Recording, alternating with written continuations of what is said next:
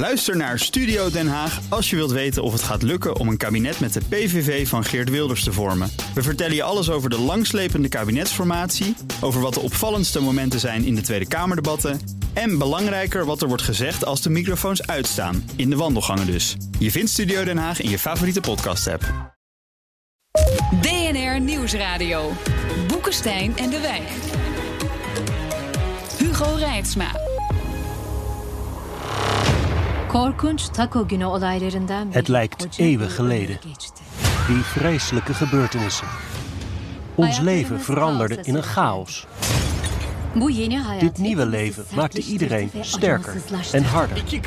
Wake up in the morning, wide awake for the day. Merhaba what a morning. Günaydın kanalizasyon bebekleri. In deze film weet de Lego-superheld Emmet de helden van Steenstad te verenigen tegen de nieuwe dreiging van Lego Duplo-indringers uit de ruimte. En zo de harmonie in Lego-universum te herstellen. En ik wil niet zeggen dat dit precies het wereldbeeld is van de Turkse president Erdogan. Maar anders is het gewoon een gezellig begin van Boekenstein en de Wijk. Op zoek naar de nieuwe wereldorde vanuit de Universiteit Leiden. Met namens de Universiteit Utrecht, Arend-Jan Boekenstein en Rob de Wijkers van de Thuisclub. De gast, PvdA-europarlementariër Katipiri, vicevoorzitter van de Europese Sociaaldemocraten en de laatste Turkije-rapporteur van het Europees Parlement. Welkom. De laatste. En, en de Er beste. komt helemaal nooit meer in eh, Turkije. Jawel, over twee weken. Oh, gelukkig. Er komt nog een nieuwe, want het is nog niet helemaal opgelost. Er zijn zoveel onderwerpen te bespreken. Hier in lokaal 147 zijn we. Met studenten journalistiek en mid- Midden-Oosten-studies. Nou, journalistiek natuurlijk de favoriete mensen van eh, Erdogan. Dus hartstikke mooi. En we wilden het weer eens over Turkije hebben. Want problemen met Europa, met Syrië, met Rusland, met de NAVO. Ja, met, met wie niet eigenlijk.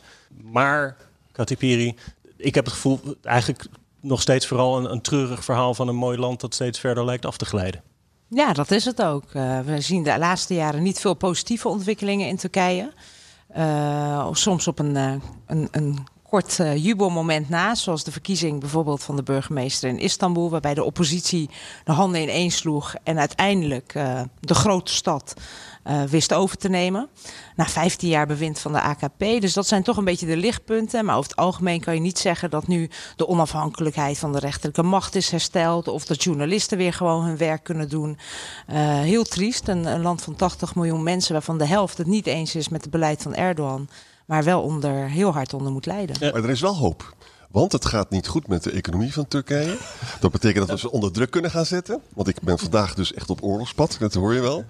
Eh, en hij heeft ook een aantal steden verloren. Hè? Ja. Notabene de stad Istanbul waar hij burgemeester was. Zeker. Dus het is wel aan het verzwakken. Ja, en ook de hoofdstad Ankara. Heeft, de oppositie heeft nu de zes grootste steden van Turkije eh, gewonnen. Maar wat je zag, bijvoorbeeld Diyarbakir, een grote Koerdische stad, waar uiteraard de meer Koerdisch gezinde oppositiepartij weer de grootste was geworden, hebben ze gewoon weer eh, de burgemeester uit zijn ambt gezet. Hè, maar om, om toch weer even op dat positieve te blijven, want anders ga ik toch weer naar het Ja, negatieve toe. Wij worden altijd vanzelf negatief in dit programma. Oké, ja, we beginnen, we beginnen dan- positief. Eh, de mensen in Turkije zijn het ook zat. En zoals jij zegt, inderdaad, ligt dat natuurlijk niet alleen aan het autoritaire beleid van Erdogan, maar de economie is ook enorm verzwakt. Eh, mensen merken dat natuurlijk ook thuis in hun portemonnee. En dat was natuurlijk wat Erdogan heel lang wel had gebracht, die economische voorspoed in Turkije. Maar het dat feit, maakt het feit dat er nou eh, zeg maar beurs, eh, burgemeesterswisselingen zijn, is dat nou direct gerelateerd aan die slechte economie? Wat denk je? Grotendeels wel. Ja, grotendeels wel. De onvrede, met name in de grote steden. eh, hoge werkloosheid nog steeds in Turkije.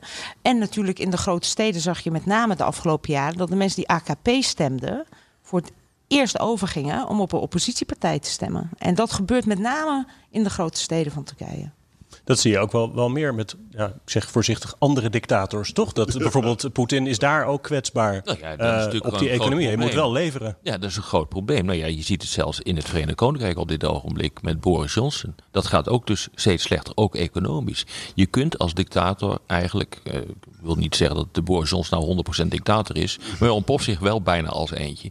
Eh, je kunt niet eh, als dictator je economie op een zodanige manier eh, aan de praat krijgen dat je er enorm veel mee wint. Dat is, een, dat is wel een redelijk historische wetmatigheid. Dat gaan we nu ook zien in de Verenigde Staten, hè, waar nu toch echt wordt gesproken over een aanstaande recessie. Waarbij, eh, ja, die eigenlijk het gevolg is van Trumps beleid eh, met betrekking tot zijn handelsoorlog. Dus nee, eh, dat, dictator zijn, autocraat zijn, dat heeft eh, behoorlijke risico's.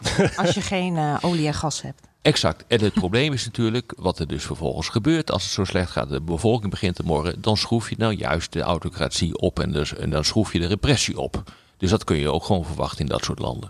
Cathy, dit is dus wel allemaal on your watch. Hè? Als Turkije-rapporteur gebeurt dat afglijden steeds verder van Turkije. Heeft Europa daar niks tegen in het geweer kunnen brengen? Nou, het Europese parlement is natuurlijk één van de Europese instellingen. Ik denk dat wij eh, vaak genoeg met ideeën zijn gekomen en voorstellen hoe je juist meer druk op Turkije zou kunnen zetten. Uh, maar eerlijk is eerlijk, onze regeringsleiders bepalen voor een grotendeels dat buitenlands beleid. En dat doen ze per unanimiteit. En ze hebben tot nu toe, het enige waar ze het over eens zijn, is altijd het antwoord nee. Dus overal een nee op te geven. Maar wat dan wel, en wat voor strategie dan wel, uh, daar zijn ze tot op de dag van vandaag uh, uh, geen stap vooruit gezet. Maar nee op wat dan? Ik bedoel, we hebben nee niet meer op, over toetreding of nee, zo, toch? Nee, op toetreding. Maar nee. goed, dat zeiden we als parlement ook. Alhoewel zij nog steeds de deur niet dicht hebben gegooid, de regeringsleiders. Want daar zijn ze het ook niet over eens. Nee op een nieuw handelsakkoord. Nee op visa-liberalisatie. Overal waar je eventueel elk instrument wat je zou kunnen inzetten. Want je moet dat met een instrument doen om druk te zetten op Erdogan. Daarvan is eigenlijk geen overeenstemming onder onze regeringsleiders. En dat maakt het ook zo triest als je ziet dat je als Europese Unie voor zo'n belangrijk buurland geen strategie kan ontwikkelen. Ja, hoe gaan we dan doen met China? Hoe gaan we dan doen met alle machtsverhoudingen ja. die we hier hebben? En ze krijgen ook nog een keer 600 miljoen euro per jaar om zich voor te bereiden op toetreding tot de Europese Unie. Dat hebben we inmiddels uh, behoorlijk inge, ingekort. Hoe, maar hoe zit dat dan? Ik bedoel, als ik lid wil worden van de politieke partij, dan word, krijg ik er ook toch niet betaald om het beginselprogramma te lezen? nee. nee, dat klopt. Dat, dit geldt eigenlijk voor alle westelijke Balkan en, en Turkije. Er zijn uh, kandidaat lidstaten, dus zij krijgen geld om hun economie klaar te maken, om hervormingen te doen, om hen dichter bij de Europese Unie te brengen.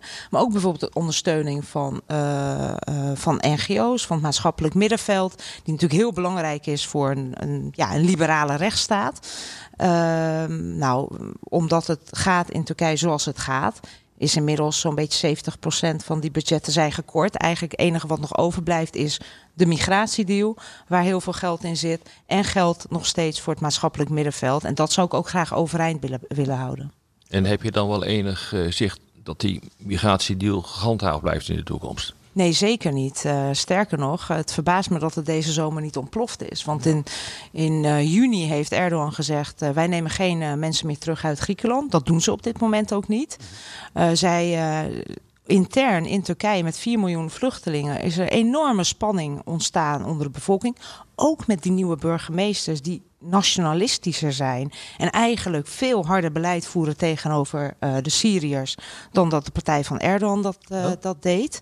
Ja, dat is altijd een, een, een nare bijsmaak van, uh, van een aantal van die oppositieburgemeesters. Ja, ja. Dus je ziet dat de druk in Turkije opneemt.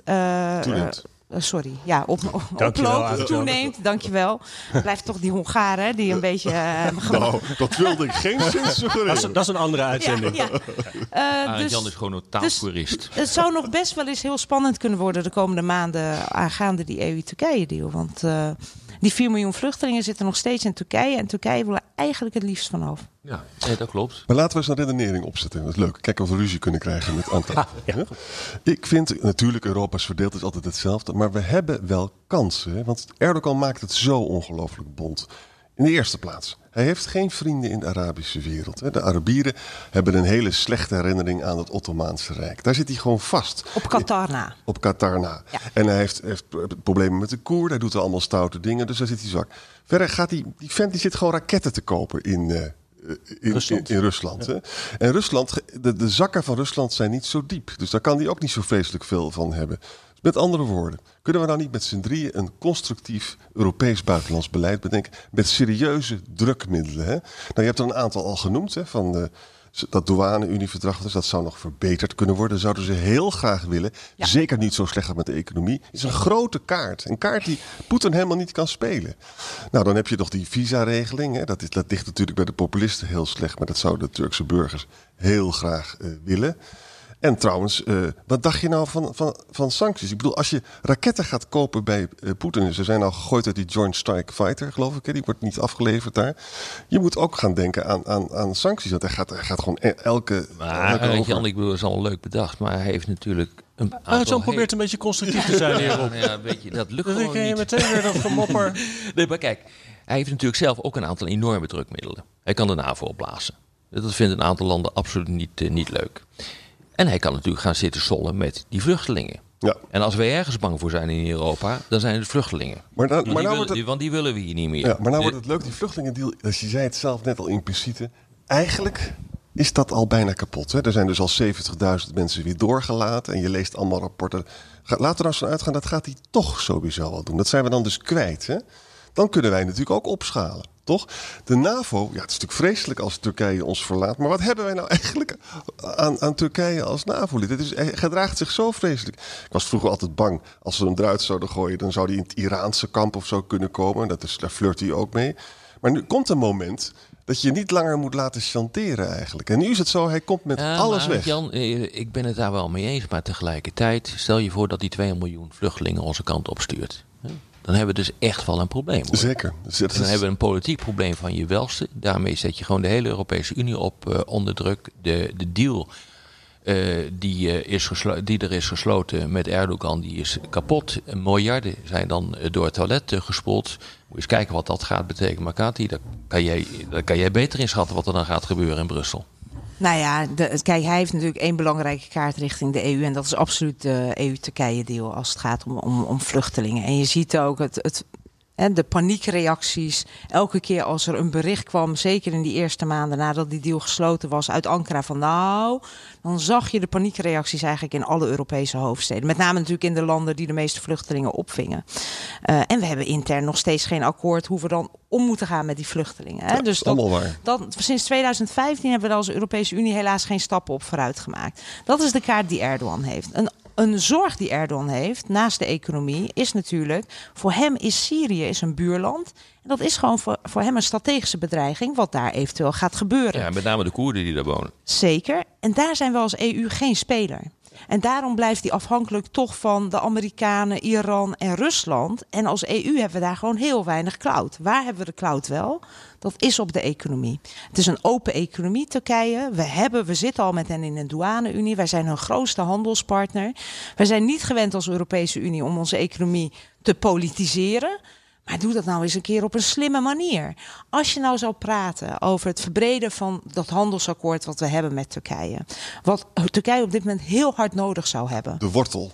Absoluut de wortel. En niet zozeer de stok, want de stokken weet ik niet hoe ver ze werken bij Erdogan. Maar die wortel en dat in ruil voor democratische hervormingen. Probeer dat op zijn minst. Europa heeft dus een paar belangrijke drukmiddelen. Erdogan heeft er een paar miljoen in de persoon van, van vluchtelingen. Daarover straks meer. BNR Nieuwsradio. Boekenstein en de Wijk. Op zoek naar de nieuwe wereldorde. Dit is Boekenstein naar de Wijk. En dat programma is natuurlijk niet zonder Arend-Jan Boekenstein en Rob de Wijk. Mijn naam is Hugo Reitsma en te gast PvdA-europarlementariër Kati Piri. En wij zijn dan weer te gast op de Universiteit Leiden. En we waren gebleven bij de vluchtelingen die Erdogan weg wil hebben. En dan is de vraag, denk ik, Rob, of die richting oosten Ja, of waar- waar onze kant op Ja. weggaan. Nou ja, kijk, één plan wat eigenlijk al een hele tijd op tafel ligt, al jaren, is om eh, die vluchtelingen naar een veilige zone te brengen in het noorden van Syrië.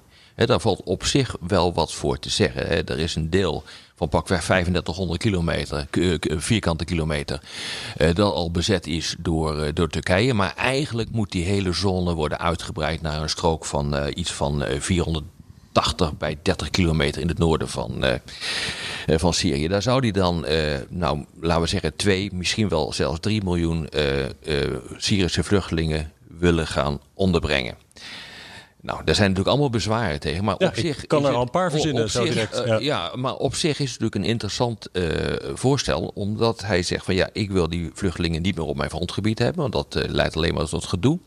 Europa wil ze niet hebben. Dat leidt ook alleen maar tot gedoe.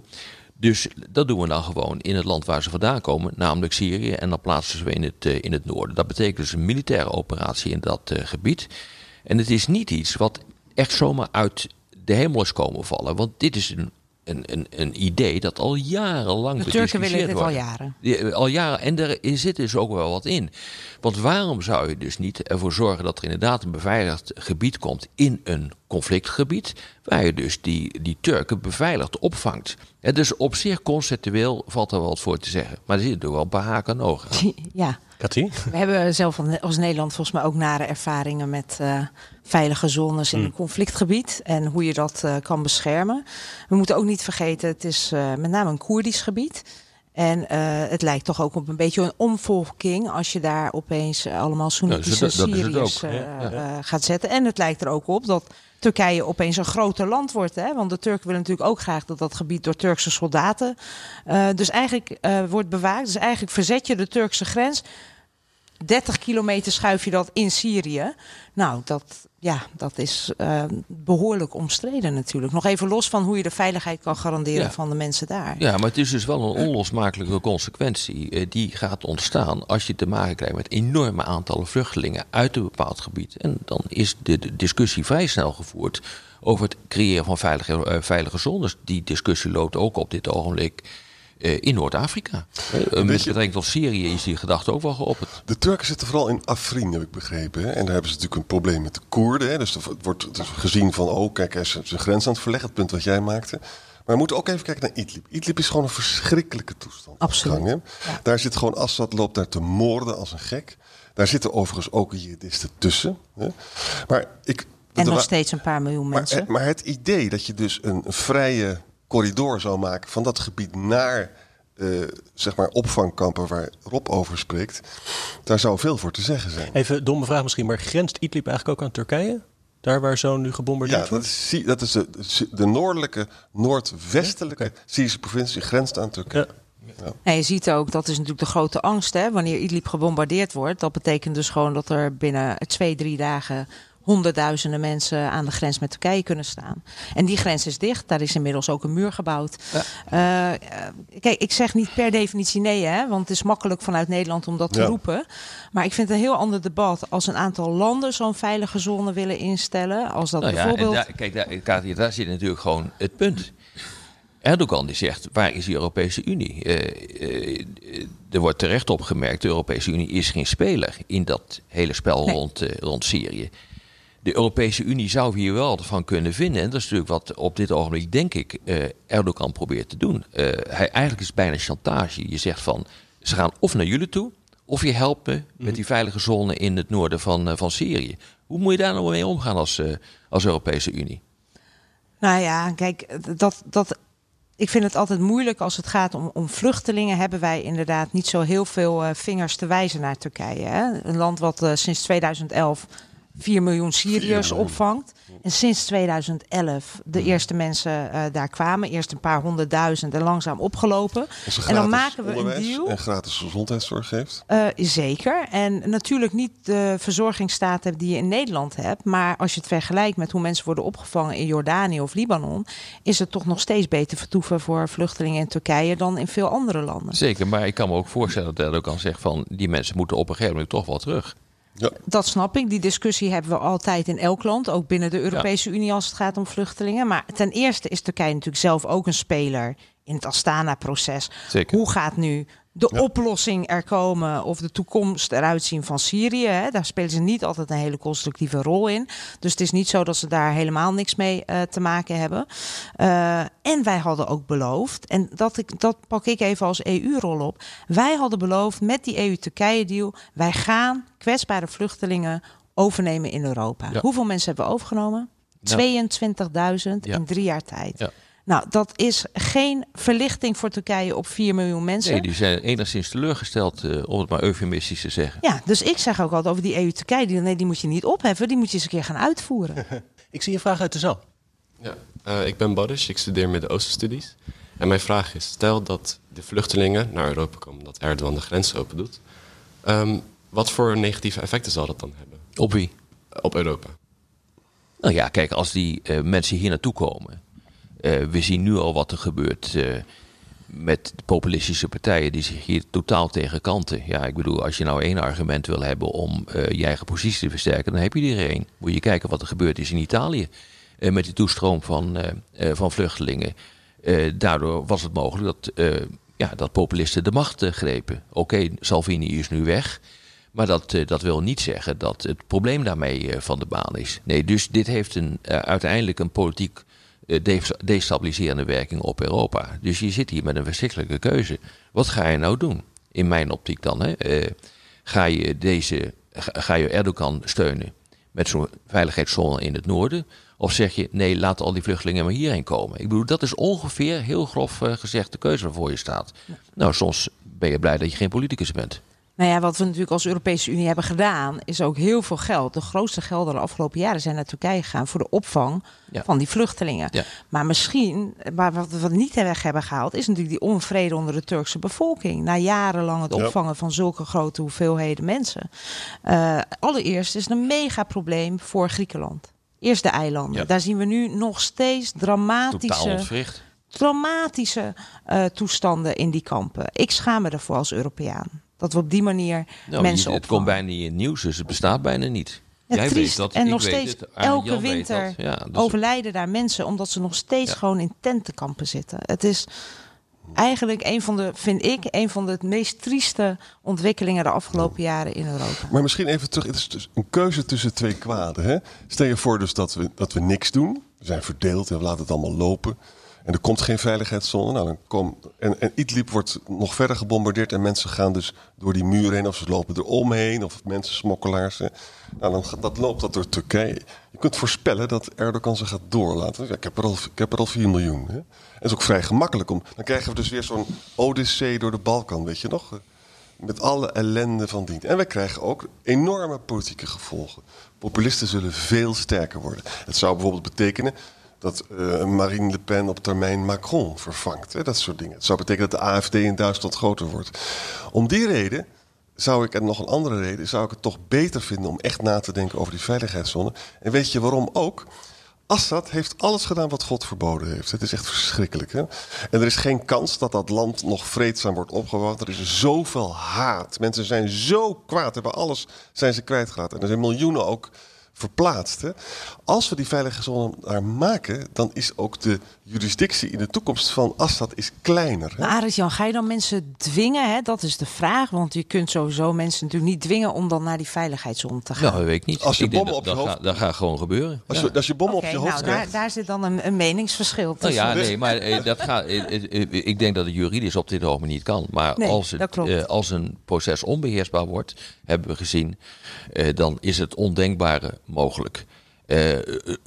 De wijze waarop we nu op dit ogenblik al omgaan eh, met de hele vluchtelingenproblematiek, zowel vanuit Syrië als vanuit Noord-Afrika, dat was tien jaar geleden ondenkbaar. Daar werd toen nog het label fascistisch opgeplakt. Dat is niet meer zo. En eh, met andere woorden, eh, ik, ik kijk gewoon naar de dynamiek die gaande is. En de problemen die dit oplevert, ook voor de politieke stabiliteit van Europa. Ja, dan wordt het ondenkbaar. Helaas. ontken, ik ontken die mogelijk. dynamiek niet. Hè? Maar eh, wat we denk ik hebben geleerd is A, dat we mensen die vluchten voor oorlog niet kunnen tegenhouden. Zelfs al zouden we het willen. Dus je zult altijd mensen eh, eh, naar Europa hebben zien komen. Nou, we zijn aardig aan het gekomen hoor, met de, met de Turkije-deal. Ja, dat ben ik met je eens. En vervolgens zag je natuurlijk vanuit Libië de toestroom weer aan. Dus, dus laten we gewoon ervan uitgaan, in de komende 50 jaar lukt het ons echt niet om zo'n muur door, over, rond Europa te bouwen dat er geen mensen meer aankomen. Dus wat kan je dan regelen om juist te voorkomen dat die populisten weer extra eh, gevoed worden? Gecontroleerde, hè, dus voorspelbare migraties. Nou ja, dat is prima, maar dat hangt er vanaf hoeveel mensen er dan Zeker. eh, En, en komen. daar heb je ook veilige havens voor nodig. Hè? Want dan kan, je Natuurlijk. daar, dan kan je dat daar gaan doen. Maar dat probeerden we toch ook. Wij probeerden toch ook. De eerste veilige opvang voor Syriërs was natuurlijk in Turkije voor een groot deel. Dus wat we hebben gedaan is jarenlang investeren. Met heel veel geld. 2 in miljard per jaar of zo. Hè? Ja, en 6 miljard, 3 miljard per jaar Ja. in veiligere opvang in Turkije. Dan snap ik ook dat dat op een gegeven moment, na een aantal jaren, de spanningen natuurlijk toenemen. Maar wij hebben dus nagelaten die Dat belofte te doen, die gecontroleerde migratiestromen ook uit Turkije te doen. Hè? Dus wij leren Nou, onze maar dat lessen. vonden we denk ik ook wel lekker. Dat dat ja, ongetwijfeld dat dat vonden we dat lekker. Want ik bedoel, eh, maar uiteindelijk hebben we een groter probleem. Nog dat even dat kort, weet ik niet. want- Eh, op korte termijn niet. Misschien op langere termijn wel. Want Rob, we hadden afgesproken dit nou eindelijk eens een keer een constructieve uitzending te maken. Hè? En ik heb eigenlijk nog niet gehoord of die vluchtelingen nou met z'n 3, 3,5 miljoen naar het westen gecontroleerd of naar het oosten gaan. Want ik hoor vooral Nou ja, bezwaren dat tegen allebei de kanten Welke wordt het dan? Het hangt er maar net vanaf hoe je er tegenaan kijkt. Eh, als je er vanuit een humanita- humanitair perspectief tegenaan kijkt, eh, dan zou je zeggen, laat een groot deel van die mensen gecontroleerd naar het westen komen. Kijk je er vanuit het, eh, vanuit het perspectief van politieke stabiliteit naar, dan zeg je, laten we maar gaan meedoen aan zo'n veilige zone in, in Noord-Irak. Wat dat betreft, ik zei net, van, soms mag je blij zijn dat je geen politicus bent. Maar dit is wel een keuze die je op een gegeven moment maakt, eh, waar ik ook niet zo blij van zou worden. Maar ja, dat laatste, ook qua politieke stabiliteit, is dat maar de vraag. Hè? Wat ik zei, dit is het Koerdisch gebied.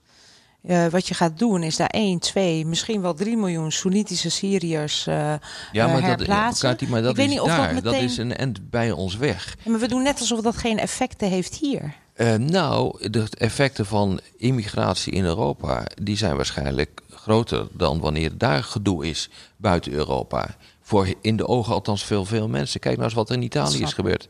Kijk nou eens wat er met Wir schaffen das van eh, Merkel is eh, gebeurd in Duitsland. Nou, gaat best goed in Duitsland, Eh, op dit ogenblik wel, maar het heeft wel geleid uiteindelijk tot de opkomst van eh, alternatieven voor Duitsland. Dus ja, weet je, daar zitten twee kanten aan die zaak. Ik heb daar ook niet direct een oplossing voor. Maar je zult uiteindelijk, zul je dus dit soort onaangename discussies wel moeten, moeten voeren en de knoop moeten doorhakken. Voor de radio moeten we het hierbij laten. Op de podcast gaan we nog even door als interactief college. Luistert u op de radio, dan verwijs ik naar iTunes, Spotify of uw eigen podcast-app. En daar kunt u ook reageren. En jij hebt als een goed student journalistiek, toch? Ben je? Zit je al een tijdje naar me te zwaaien? Ik wil wat zeggen. Klopt. Ehm, ik ben Steffi, ik studeer geschiedenis. Ik had eh, een vraagje, want u heeft het dan over zo'n veilige eh, omgeving om die te creëren.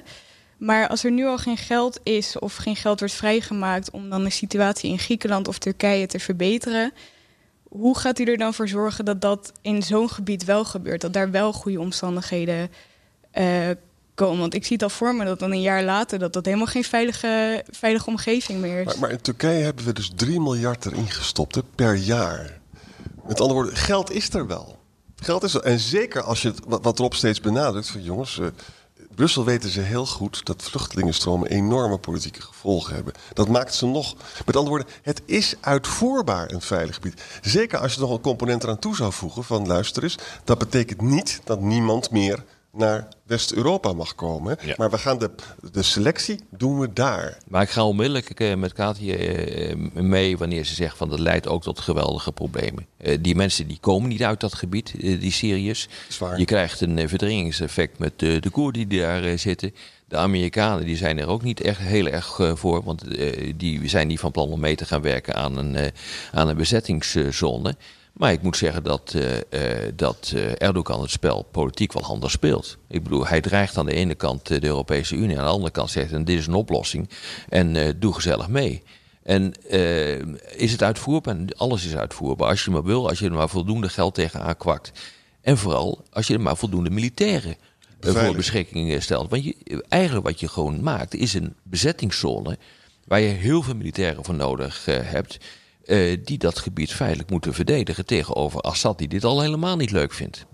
Maar mag ik ook zeggen, je hebt natuurlijk gelijk dat je heel vaak ziet dat er eh, in een eh, crisissituatie is er geld. Hè? Dan Ja. zeggen we ook geld toe. Dat zagen we ook met Ja. de EU-Turkije, die opeens was alles mogelijk. Ook al gaat het economisch slecht. Ja. Zeker. Maar wanneer we dus er geen last meer van hebben, om het even onrespectvol te zeggen, zie je heel vaak ook dat het geld verdwijnt. Ik zal je een voorbeeld geven. Ik was vier jaar geleden in Jordanië, waar heel veel vluchtelingen worden opgevangen, meer dan 1 miljoen. En op zich, ik zeg niet dat het eh, er heel netjes uitzag, maar op zich was de opvang redelijk op orde. Ik was er vorig jaar, eh, toevallig met Lodewijk Asscher, eh, weer op dezelfde plekken, drie jaar later. En opeens waren er weer tekorten, moesten er eh, eh, scholen eh, gesloten worden. En waarom? Niet omdat er minder vluchtelingen waren, maar inmiddels wisten we zeker dat deze vluchtelingen uit Jordanië kunnen Europa niet bereiken. Dus dan zie je ook gewoon die geldstromen verleggen zich naar andere plekken waar we dus wel last van hebben. Dus humanitair, het humanitaire oogpunt is helaas heel vaak niet het eerste prioriteit van landen wanneer ze Ja. hun geld beschikbaar stellen. Ik kijk nog even in het publiek. Uh, ja, ik wilde eigenlijk eerst ook vragen of het inderdaad een korte of een lange termijn oplossing is. Maar nou, in ieder geval dus een tussenoplossing. Maar moet ik dan denken aan dat ze daar ook huizen gaan bouwen en scholen? Of Mm. wordt het eerst een, Ja, tentenoplossing? Ja, ja, ja. Nee, ik, ik heb dat eh, hele idee van die veilige zones. Heb ik, dacht ik, twee, drie jaar geleden al eens een keer in Nieuwsuren eh, gelanceerd. Ik weet dat toen, toen een mevrouw bij zat van GroenLinks, die dus helemaal door het plafond ging. En die dat, eh, nou ja, zo verschrikkelijk amoreel vond. Dat snap ik wel. Dat dat niet kon. maar het is wel, het is wel een eh, discussie die gevoerd moet worden. Kijk, als je dus niet wil dat al die mensen verdrinken. het ging in dit geval ook even over eh, de vluchtelingen die via Afrika kwamen. Dat is natuurlijk ook verschrikkelijk, al die mensen die verdrinken. Eh, eh, als je in staat bent om in een conflictgebied een veilige zone te creëren waar je die mensen op, eh, opvangt en ook nog een redelijk perspectief eh, Ze kunt, moeten daar kunt- ook een toekomst kunnen opbouwen. ja, dan moet je, Ja. dat betekent dus gewoon dat je gewoon daar steden moet gaan bouwen. Dan moet je dus een economisch. eh, dat, dat moet ook economisch gaan draaien, zo, zoiets. In, Turk- in Jordanië overigens gebeurt op dit ogenblik zoiets. En daar zijn nu plannen eh, gemaakt om dit voor elkaar te krijgen. Maar Rob, en dat is, heel, dat is heel interessant. Kijk, maar, maar alles is gewoon niet goed wat je op dit ogenblik doet. Dus dit kennelijk ook niet. Nee, maar op het moment dat je dus eh, het oké vindt dat mensen daar verplicht heen moeten uit een ander land. Hè, dus ik heb het niet over intern binnen Syrië van het ene conflictgebied naar het andere verplaatsen. Dan krijg je ook de discussie hier, wat Forum eh, had voorgesteld, volgens mij nog volgens de APB. Moeten niet ook gewoon Syriërs uit Nederland dan verplicht naar zo'n zogenaamde veilige zone? Weet je, ik vind dat echt een Ja, hele gevaarlijke discussie. Eh, Eh, ja, hij moet wel gevoerd worden omdat de consequenties van grote aantallen vluchtelingen in, in dit land en in Europa zo groot is. maar hoe, wat voor grote aantallen vluchtelingen hebben we nu in Nederland? Nou ja, ik bedoel, het raakt mij persoonlijk niet. Nee. Maar ik zie gewoon wat er gebeurt eh, met eh, de opkomst van populistische partijen. Dat is nog een punt dat wij nogal eens een keer maken in dit eh, programma. Waar we niet zo verschrikkelijk bij mee zijn. Omdat het uiteindelijk gewoon ten koste gaat van je groei. Het gaat ten koste van de maatschappelijke stabiliteit. Dat is iets gewoon wat je niet wil hebben in een, in een land. Dus hier zit echt een, eh, een probleem in. eh, wat je op twee manieren kan eh, bekijken. Vanuit de humanitaire kant. En dat, daar ben ik het volledig mee eens. Maar je moet er ook vanuit het perspectief van politieke stabiliteit naar kijken. Ja, en ik ben het, ik denk niet. kijk, we hebben op dit moment in Nederland volgens mij 15.000 asielverzoeken per jaar. Dat is echt ontzettend Nou, het laag. waren er wel iets meer, hè, een paar jaar geleden. 2015 hadden we er 60.000. Inderdaad, klopt. Moet je kijken wat er toen gebeurde. Ja, nee, ik, ik ontken ook niet. Maar waarom gebeurde dat ook? Omdat het onvoorspelbaar was, ongereguleerd. We wisten niet wie hierheen ook kwamen. We wisten niet wie er wel of niet vluchtelingen waren. Dus het antwoord is nooit grens volledig dicht. Het antwoord is wel deels, hè, even los van hoe je met het conflict omgaat, is deels dus gecontroleerd, voorspelbaar, gecheckt op die manier. Maar een Europa wat geen oorlogsvluchtelingen meer wil opvangen, ja, dat is wat dat betreft ook niet meer mijn Europese Unie. Maar nu hebben we een heel andere discussie Ja. inmiddels dan Ja, Turkije. het is wel een ethisch debat. eh, Wat ook gevoerd moet worden. Wat dus eigenlijk dus in het, het keihard realistische debat eh, eh, staat. En, en, dit, en dit morele debat. En misschien kunnen we het erover eens worden dat je in ieder geval niet meer. het- laten we nou niet die arme mensen helemaal laten lopen met hun kinderen door Turkije en door de Balkan. Weet je nog hoe vreselijk Kunnen ze niet eens meer. Nee. En, en laten we dus dan daar eh, vaststellen wie er mag komen en wie niet. Dat lijkt me belangrijk. Ja, ik eh, wilde nog eventjes terugkomen, want ik probeer een beetje te begrijpen hoe dan dat plan van die veilige omgeving in elkaar zit. Dan hadden we net eh, vastgesteld dat het een soort tussenoplossing zou zijn en niet per se een lange termijn oplossing. Maar waarom zou je er dan al zoveel gaan bouwen en zoveel scholen gaan Nou, ik denk dat uiteindelijk als je als dat gaat doen, wordt het wel een lange termijn Ja. oplossing. Natuurlijk wordt het dat. Ja, maar eh, net was nog het plan om ze uiteindelijk wel weer naar hun thuisland te kunnen nou, heb ik niet. Dus gezegd. Maar de, de- Ja, dat was wel. Eh, nee, ik moet je goed luisteren. Ik heb dat niet gezegd. Echte journalist, die luistert niet. nee hoor, eh, ik, ik denk dat eh, als je zo'n plan gaat eh, ontwikkelen, met de, inclusief de bouw van infrastructuur en steden en economische activiteiten, dat dat wordt gezien als lange termijn. Overigens, ik wil nog steeds niet zeggen dat ik daar voor ben, omdat ik nog steeds geen echte afweging heb gemaakt tussen de voor- en tegens hiervan. Ik, het enige wat ik heb gezegd is, je gaat deze discussie krijgen. Die wordt onvermijdelijk. Ja. En dan vervolgens gaan we kijken wat we gaan doen. Maar de- die discussie gaat gewoon komen. er is ook nog een Ik ben geen politicus, dus ik hoef daar geen besluit over te nemen. Stel, stel dat je niks doet. Hè? De kans overigens is groot dat we niks doen. Nou, dat, dat betekent dan dus dat we die mensen daar in Idlib gewoon eh, laten uitmoorden. Hè? Da- Dank je dat dat op de langere termijn. Wat zullen moslims denken? Kennelijk zijn wij niet zoveel waard daar. Hè? Ons totaal. Dat vinden ze in Syrië trouwens überhaupt. Hè? Wat hebben jullie eigenlijk gedaan? We hebben niks gedaan om allerlei goede redenen overigens. Met andere woorden, elke keuze die je maakt heeft grote problemen. Mijn plan van die veiligheidszones, weet je wel, dat heeft, een enorm probleem. Dat er zijn allemaal Al- Al-Qaïda-achtige. Nou, gezellig, die gaan dan naar dat kamp toe. Dat is nog een gigantisch probleem. Maar ik denk dus dat niets doen nog erger is. Dan kijk ik tot slot nog eventjes naar eh, Peter Burger, docent journalistiek hier eh, aan de Universiteit Leiden. Of dit een eh, constructief journalistiek product is geworden. Eh, het lijkt me een hele beschaafde discussie. Ik denk alleen dat eh, jullie voortdurende argument dat eh, we dit allemaal moeten doen om de populisten tegen te houden, een groot deel van de luisteraars niet blij gaat maken. Dus ik, ik denk dat je meer zou kunnen doen om die aan te spreken. Nou, in- het is niet een kwestie van moeten doen. We hebben een kwestie, we hebben een discussie gevoerd over wat er zou kunnen gebeuren, wat de dilemma's zijn die op dit ogenblik, waar je voor staat op dit ogenblik. En eh, ik ben nog niet zo ver, nogmaals, om nu te zeggen van dat je dit moet gaan doen. Ik zou eerst wel eens een keer heel goed eh, willen afwegen wat nou de voor's en tegens hier eh, gaan eh, va- van zijn. Maar dat je deze discussie gaat krijgen, leek mij een ding dat zeker is. Dit was weer Boekenstein naar de Wijk. Namens Arend-Jan Boekenstein en Rob de Wijk zeg ik dank voor het luisteren. Speciale dank aan Katy Piri en aan de Universiteit Leiden voor de gastvrijheid. En tot volgende week. Aşırı pahalı kahve. 27 dolar ediyor. Aman ne güzel. Hey, bu şarkıya bayılıyorum. Ook Liesbeth Staats vind je in de BNR-app. Ja, heel handig. Luister live naar Kees en mij tijdens de Daily Move. Dan blijf je ook gelijk op de hoogte van breaking news en het laatste zakelijke nieuws. En daar vind je ook alle BNR-podcasts, waaronder de Perestrooikast. Download nu de gratis BNR-app en blijf scherp.